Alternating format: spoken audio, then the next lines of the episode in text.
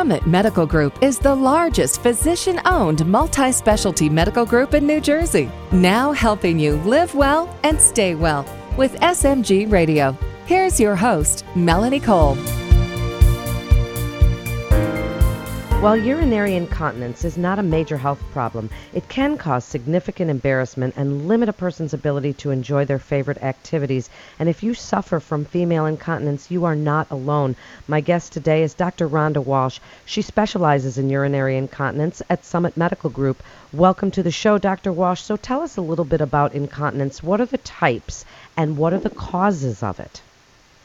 Uh, we generally talk about two different types. Types of incontinence, although, you know, there are other types, but the types that generally affect females are going to be urge incontinence and stress incontinence.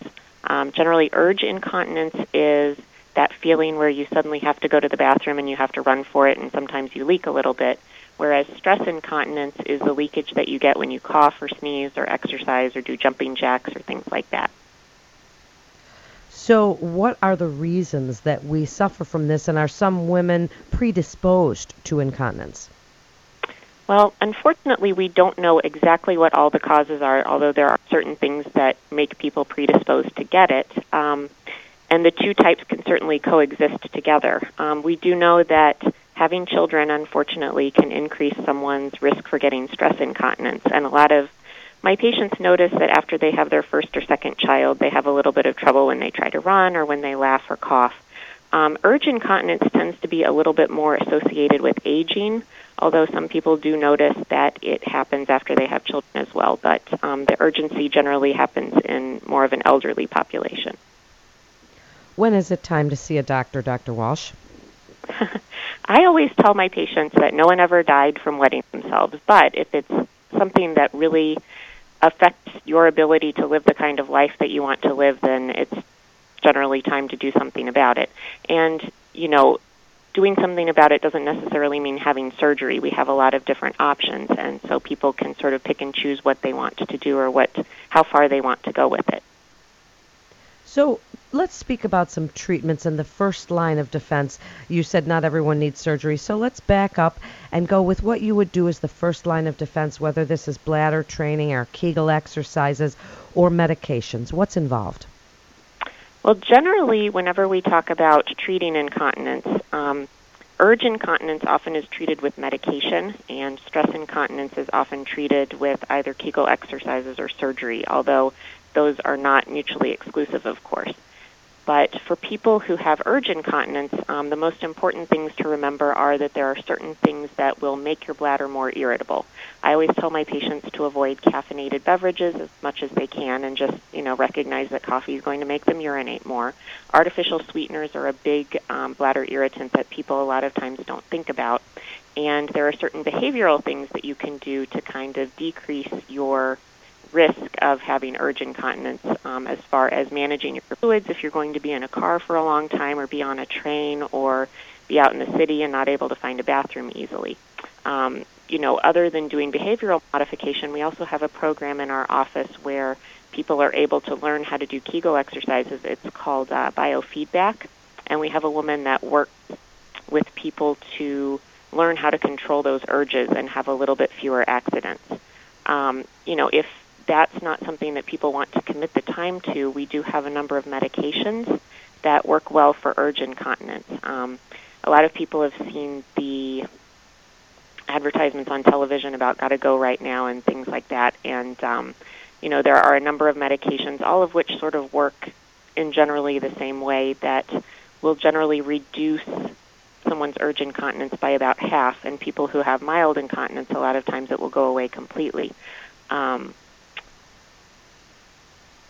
Beyond that, you know, if people have very severe urge incontinence, we have a lot of other kinds of treatments after medication, including we can actually Botox the bladder these days, which, um, as a lot of people do or don't know, is something that sort of paralyzes muscles. So when we inject Botox into the lining of the bladder, it actually paralyzes the bladder muscle a little bit so that you don't get that uncontrolled contraction of the bladder that causes urge incontinence. Um, and finally, we have some things called neuromodulation, where we actually try to modulate the nerves that feed back on the bladder to try to decrease the bladder contractions. Um, if we're talking about stress incontinence, the behavioral modification and um, biofeedback generally work very well for people who have mild stress incontinence. And by mild, we usually mean either people who don't wear pads or don't leak every day or, you know, only have it when they're running or things like that. Um, and then beyond that, often you're talking about having some kind of surgical procedure to fix it. And the ones that we do these days are really pretty minimal. The most popular one is something called a mid-urethral sling. And what we do is we actually make three tiny incisions, one in the vagina and two in the skin, and put this little piece of, um, it's kind of like a hammock that goes underneath the urethra that holds it in place so that whenever you cough and sneeze, you do not leak. And that works about eighty percent of the time for most people. Um, it's a half hour. You're in and out of the out of the surgery center very quickly. And for people that are not a good candidate for that, we also have some materials that we can inject into the urethra. Um, the one that I generally use is called macroplastique. The old one was collagen, although that's not made anymore. But that doesn't work as well as the sling does. So how long can people expect these, you know, whether it's the procedures or medication or even, you know, the pelvic floor muscle exercises, to how long can you expect these to start to work? How long do you have to do the exercises before they will start to work for you? Because this is something that can affect people every single day and be quite mm-hmm. embarrassing. So what's the turnaround time? Well, generally what I tell people is to expect for it to take about two months until they notice that there really is a significant difference. And that's if they do them every day consistently. And most people need to do them about ten Kegel exercises three times a day um, in order to show a lot of benefit. And what I tell people to do is just make it part of their daily activity. So if you're eating the cornflakes in the morning, you're doing your Kegel exercises. And while you're eating lunch or sitting at a stoplight, you're doing your Kegel exercises, and then do them before you go to sleep at night. And if you do them consistently three times a day, they really will show some benefit. Um, as far as medications and the other kinds of treatments go, um, medications usually take about a month to work, and as long as you continue taking the medication, it generally will work for you. Um, however, for a lot of people, that's difficult to do over years and years. And if they do opt for surgery, is this something that lasts for the rest of your life, or does is it something that might have to be redone? What I always tell people is that the surgery itself is going to last probably forever because it's we do have good fifteen-year data on these kinds of slings that we do these days, and you know they stay in place, they continue doing what they're doing.